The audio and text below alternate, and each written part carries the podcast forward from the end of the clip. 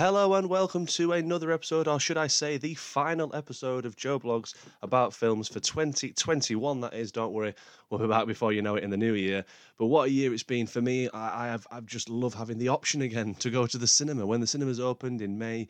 Oh, it was just great. Like honestly, it was such a great relief. And and I, I, mean, obviously they opened the cinemas during the initial COVID pandemic for a couple of months or so. I got to see a couple of films such as Tenet last year, which is probably like the biggest film that came out last year uh, at the cinema. That is. I also got to see Empire Strikes Back on the big screen, which was great because I uh, love me some Star Wars. But you know, 2020 was just a on a personal level, such a just a terrible and and very difficult year for me. So this year I've kind of just enjoyed, like I say, escaping for just a few hours in the cinema because that's that's that's my jam. You know, I, I, love going to watch films. I love seeing new films. This list that I've put together of my favorite films of the year. I'm not saying these are the top films of 2021. These are just my personal favorites of the year. Uh, is what we're going to go over in this particular episode. I'm not going to sit and go over and fully in depth break down the films because you can probably catch pretty much, I think, every film except one that's on this list um, you'll be able to catch the actual podcast review on Joe Blogs about films, would you believe? Before I jump into the list, though, massive thank you to you guys, though, of course, for listening, for tuning, for sharing, uh, for supporting, of course, and, and it just really does mean the world. Um, if you want to find this podcast, it's available on Apple, Spotify, and Google Podcasts as to rss.com. And also jump onto Facebook and give the page a like, Joe Blogs about films yeah, I'll leave it there then. So here, let's get straight into it because this list was a lot easier in a way because I went through the I went through my reviews that I've done already of, of films this year and gone over like what I enjoyed the most. And it, at times I did find it a bit difficult. It was maybe easier towards the top three, maybe, uh, but the rest to pad it all out. Like I've I've enjoyed all of these films, but in their own right. And I wouldn't necessarily say that the number that they are on reflects, you know, I mean, like oh, this is number ten, therefore the one that's at number eight is.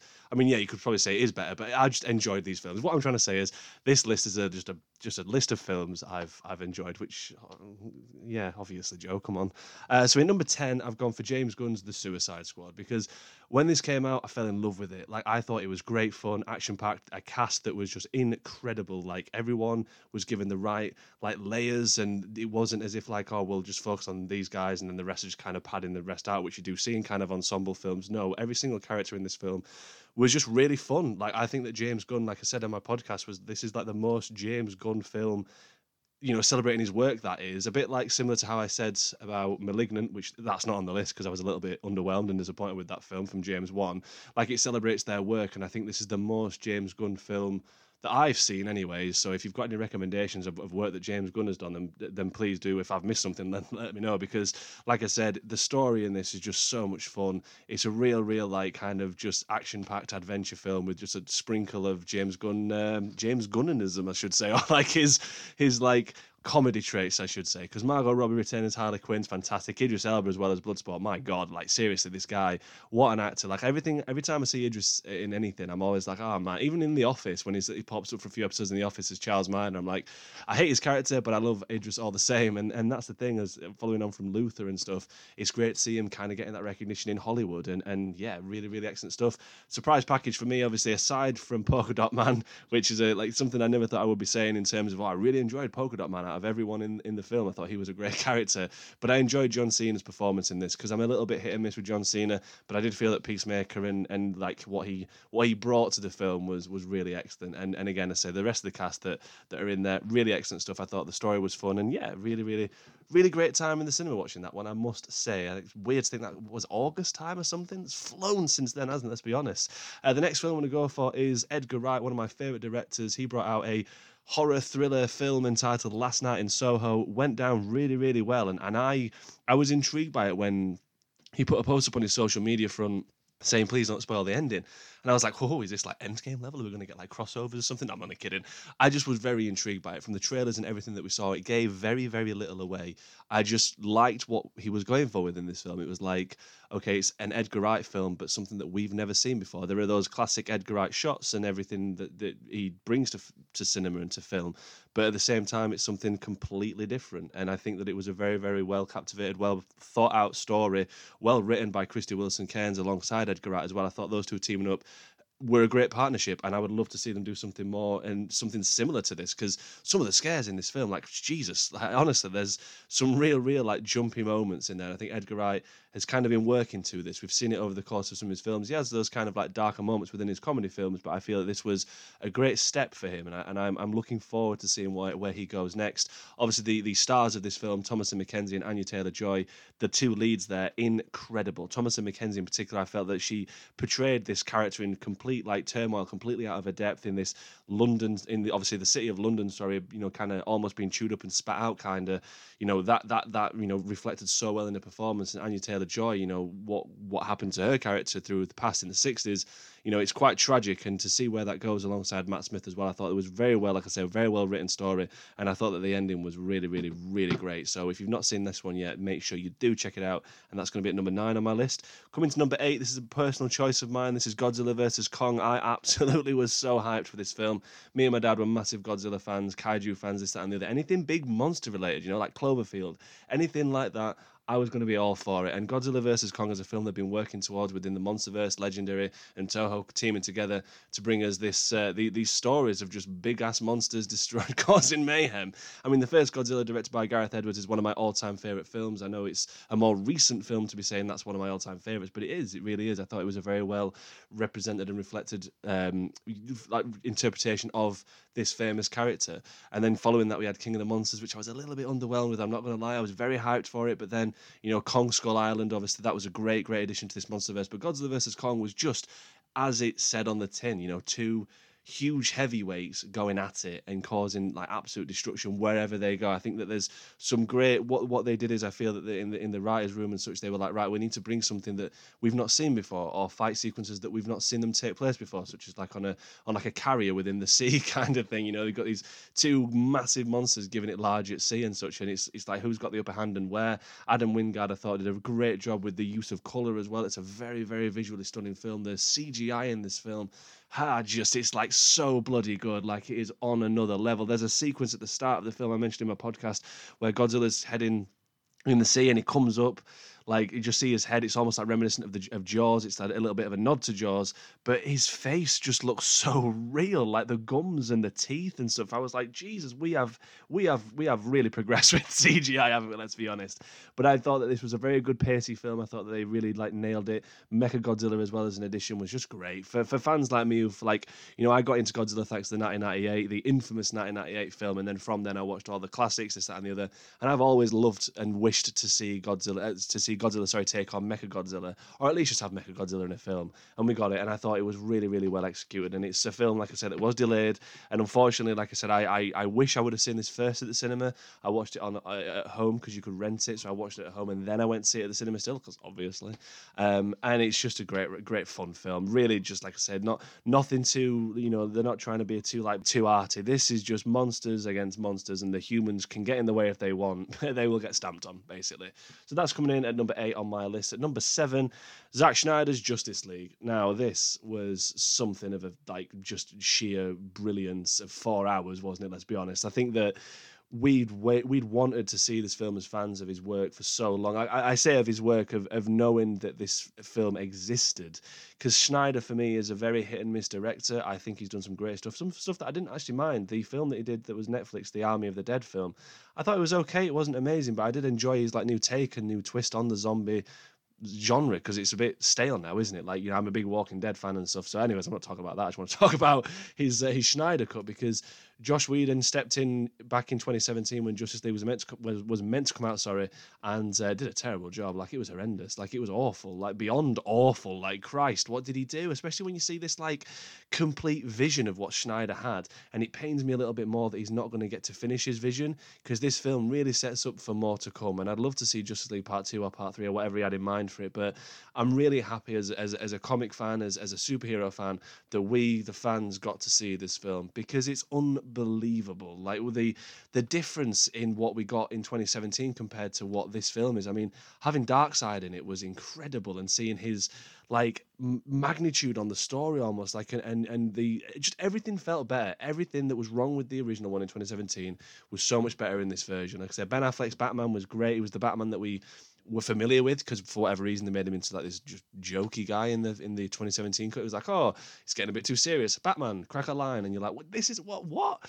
Superman's return as well. I thought was so much better. I just felt that everything that felt that was completely terrible because the 2017 version was atrocious. Like I, I, have no nice words to say. I actually binned my copy of the 2017 version. I don't usually do that. I usually sell it, but I, this was like, nope, need to go. As soon as Snyder Cut came out, I was like, I can't be dealing with this because like you look at Ray Fisher and everything that's gone off in behind the scenes with with Warner Brothers, and you think, what was going on? What was happening in 2017? Like with Gal Gadot as well, but particularly obviously Ray Fisher. What were they thinking in the studio? I, I just don't understand it. I just it annoys me so much more, and this is why like films like Matrix Resurrections or even like Don't Look Up and stuff when they're poking fun at like certain certain things, especially like Matrix Resurrections, poking fun at studios and such. You, you can't help but be like, you, yeah, this is this is what you do. Cyborg was a massive, massive, massive part of the story, and to cut him out completely from 2017 was just a disgrace, if I'm being honest. Especially when you see what Snyder was going for in this, and I think this is for me is definitely his best film that he's done, um, easily for me because like I'm not a big fan of 300 films that he's done.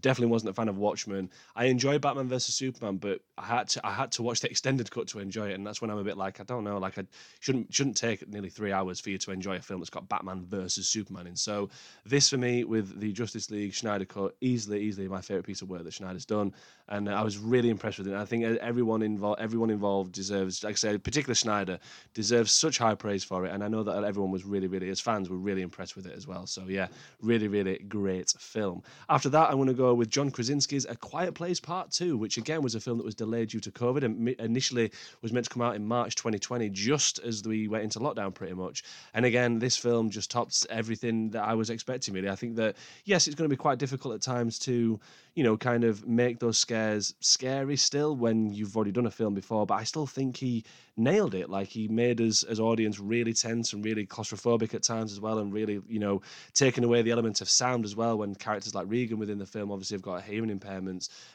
removing sound and music and everything so you can just hear what she's hearing.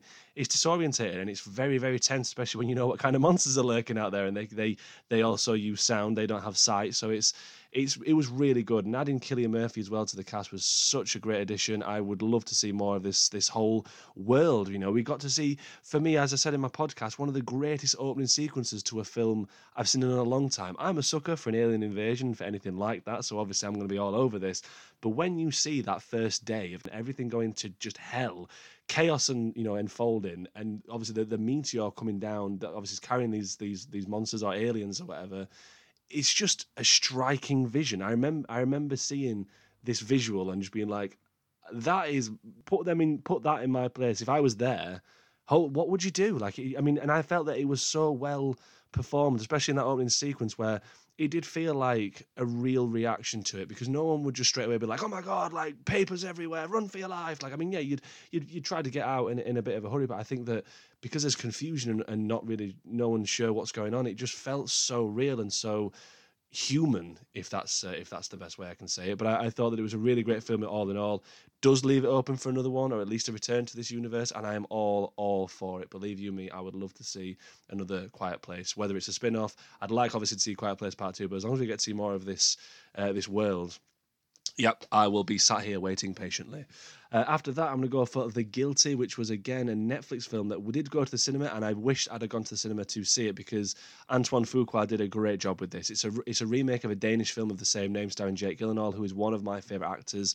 I love watching Gyllenhaal. I think a lot of my friends know as well just how much I appreciate his work, and I love that when you watch him, I I feel that he's the best actor to kind of make you forget he is an actor. Like I, I, I don't see him and think that's Jake Gyllenhaal playing a performance. It's a bit like similar to Leo.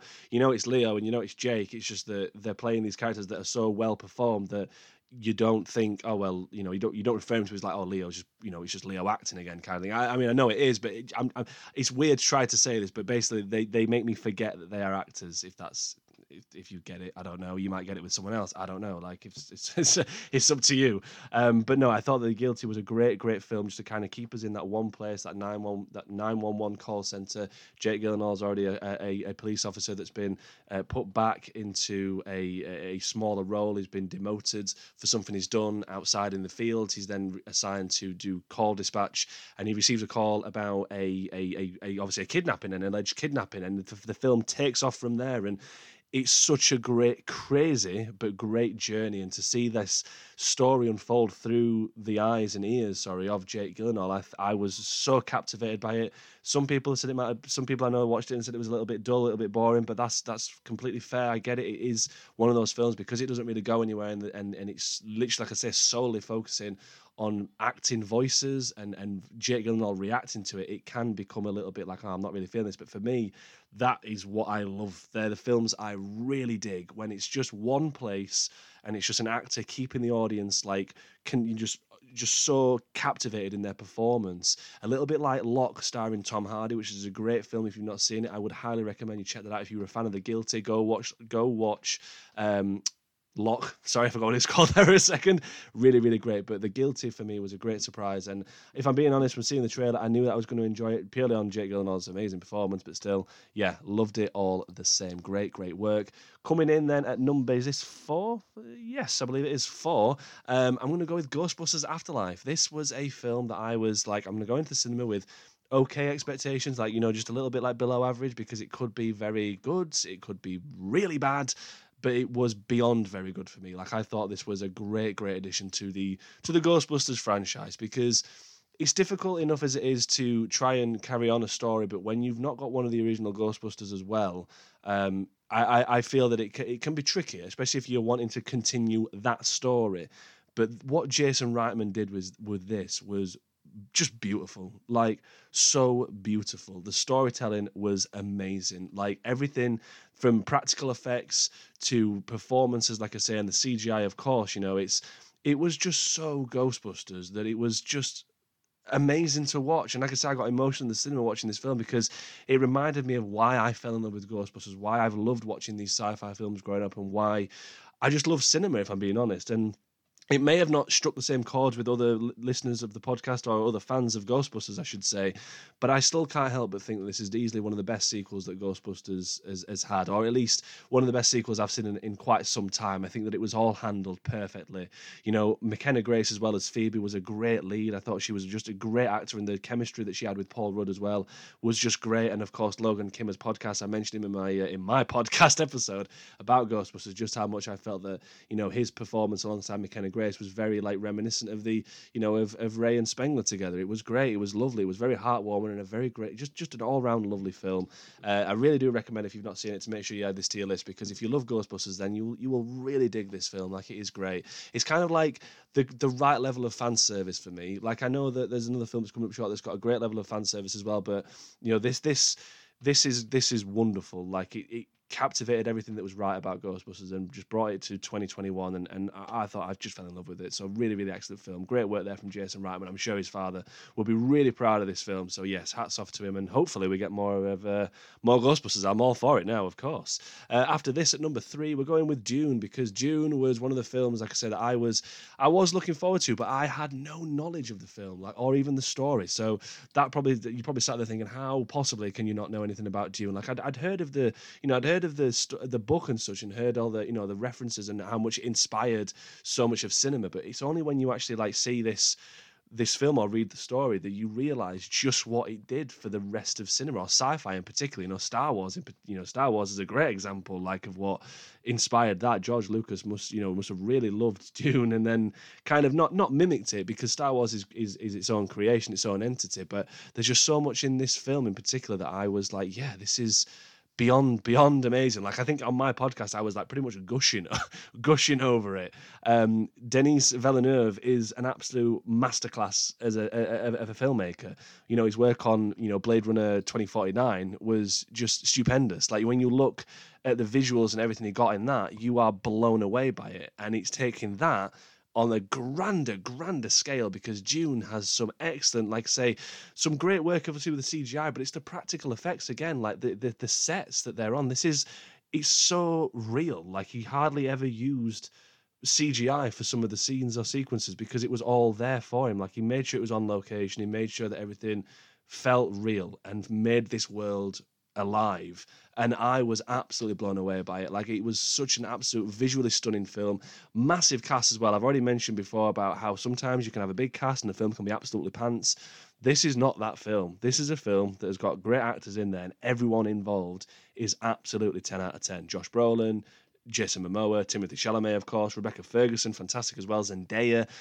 Oscar Isaac, the list goes on. There's a number that, that's just some of them, but there's so many others in this film that are absolutely amazing, and I cannot wait to see the story creation because I believe it's only like a third of the story that we've been told. So give me the rest. I will be in the cinema waiting very, very patiently. Don't you worry. Really, really excellent film. Dune is so, so, so good.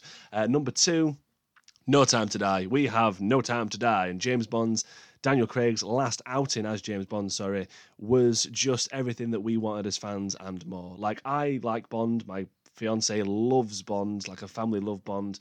So this was a great, great like experience in the cinema once again. Obviously going with her and her family because this was just the send off that we wanted. Because I, I, I I wouldn't say I hated Spectre. I would say that after Skyfall, it was always going to be a very difficult story to continue, or at least kind of to top Skyfall is what I'm trying to get at. Like I think that they they they definitely had an idea with with Spectre, and I think there was elements that obviously No Time to Die wouldn't work without Spectre. Don't get me wrong, but I just think that if that was going to be his last outing, because obviously Daniel Craig had some infamous quotes around, you know, after Spectre came out saying that he'd rather cut his wrist with glass than do another Bond film, this, that, and the other. Seemed like he was pretty much done with the film. And I felt that in Spectre. Towards the end of Spectre, I was like, he really doesn't want to do this anymore, does he? Because he just doesn't seem arsed. And that was a great shame. And I was a little bit disappointed and underwhelmed with Spectre, quite, quite a lot so, in fairness. So for him to come back for No Time to Die, they must have really pulled out that paycheck because it was great, and, and like I said, all all the you know the the back of you know what I've just said about this that and the other about his stuff with with Spectre, sorry, like him not enjoying it or whatever. Like you can tell this was like he loved doing this film, and there were things within this film that I was like, that's so not James Bond, but I am so so loving it. Like some of the the sequences, in particular the beginning, you know, it's so eerie and so intense and almost thriller esque. Like it's got some great jumps in there, but I just couldn't help but fall in love with the story. I thought everyone involved in this film, acting wise, was so good. Ana de Armas, I love Ana de Armas. I, I, I really can't wait to see more of her, of her work. Obviously, her work in Knives Out alongside Daniel Craig as well was it was incredible. But I felt that she was a great like all the Bond girls in this film were like your Bond girls, but they were badass. They weren't just like damsel in distresses or just someone for James Bond to Copperfield, you know what I mean, or just make some stupid innuendo joke or whatever. It was like these these female characters in this film were, were so well represented and so well performed. Uh, Lashana Lynch as well as Nomi, the, the new 007, obviously her, character's so good and the, the, the like I said the balance and the and the, and the relationship that, that kind of blossoms between her and James Bond is is very great. But I just felt that it was a great last send off as well. Léa Seydoux and Rami Malek, you know, filling out that cast as well, just so good, man. Like this film was was really, really great. A great action film, great Bond film, and a great film for cinema 2021. Because yeah, really great send off. Which leads me to my final film, which you probably by number of you know by the elimination and, and looking at what I've said already, it's easy or even podcast wise, it's probably easy to see what my favorite film is of the year. I know I said obviously at the start this doesn't this list doesn't really reflect like the order of like oh that's better than that. Or this is just my favorite films of the year, and I'm gonna go with obviously Spider-Man: No Way Home as my number one favorite film of the year. I just I saw it again last night. And it's like the third time. I'm probably going to be going again as well. And it's um it's just incredible. Like it's just so good. Like everything, everyone involved in Spider-Man: No Way Home. John Watts is the director. You know, even Sony and Marvel for coming together and just like sorting it all out. Like I just I, I can't help but just love this film. Like I've trying to toy with the idea of thinking, is this my favorite MCU film ever, or like best comic film ever? Um, and I I am definitely leaning towards that because I, I, you know the argument that I'm finding is is it better than Infinity War because Infinity War was a great ensemble and a great film all around, great story from the Russo brothers, but I love Spider Man more. Like I've loved Spider Man since I was a kid. Like Spider Man was like my first comic book, like kind of like that I started reading, um, and then obviously Batman followed and such. But like Spider Man was just that character that I just fell in love with, and having like this celebration of him by bringing in these villains and some other surprises within the film, it just felt amazing. And it's the least MCU Spidey film out of the three. You know, it just feels great. It just feels like we are just watch the Spider Man film and not having to worry about the bigger picture. This is solely just just yeah his film and and the the villains in this film. You know, are just. I've already mentioned before, like Willem Dafoe, Willem Willem the Goat, is what they're saying online. Like, there's it, it just can't help but just think, why did you put a mask on him? Like, why did you do it? Like in the first one, like when when he can perform as well as he did, and, and he really does for me like steal the show. Like out of there's there's a lot of people in this film, and Tom Holland's performance as well is absolutely incredible as Peter Parker. We do see that kind of you know, heartbreak and turmoil and some dark themes within this film for Tom Holland to go through. And I think that he really does just nail his acting. Like acts his bloody heart out. But him and Willem Dafoe are the two main people in this film that I absolutely adore to watch. I think that they so so good, like so dark between the two of them. Um, yeah, just an excellent, excellent film. If you've seen it, you'll know why. And there's a lot more that I'm not saying there that make this film uh, easily, easily my favourite film of the year. So there we have it. That is my list. That is my 10. I think that was 10. I'm sure it was, but still, that was my list, and that's my 10. Uh, favourite films of 2021 it's been great this year. Like other honourable mentions, I should say as well. Maybe Spiral from the Book of Saw as a Saw fanatic. I love the Saw films. One of the only horror franchise that I do uh, do uh, do enjoy a lot. Um, was you know he's the Saw films, and I did enjoy Spiral, but I think that the other films in this list have just pipped him to it. So sadly, no Spiral. But I hope you guys had a great year for film as well. I hope you've enjoyed seeing so much that's been coming out. There's obviously a lot that I've not even seen. So if you have any recommendations as well, please do send them my way. Before I do finish, like I said at the start, I just want to say a massive thank you to everyone who's listened since I started this podcast in May on a personal level, you know, I started this podcast purely because I miss talking about films with my dad um, and TV, of course, with my dad. So this has kind of been a very helpful, uh, well, in some way it's been therapy for me. It's been a great release and to be able to kind of give you what i give you my thoughts around what i think of films and reviews i'm not claiming to be mr knowledge and mr knower all about films. I just love films a lot and i love talking about them. So for people to click on whether it's every episode or even just a few it has meant the world to me. So really thank you ever so much for, for listening in. I'll make sure as well that we do um, yeah that we that we crack on as well in 2022 there's a great amount of films coming out. I think scream is out in january the new scream film which I'll make sure to be checking out and plodding along on the podcast. So, yeah, I just want to say I hope you had a lovely Christmas and I hope you have a fantastic new year. All the best and everything. I'll be back in 2022 with lots more to talk about. Don't you worry, of film and TV. Until then, though, take care.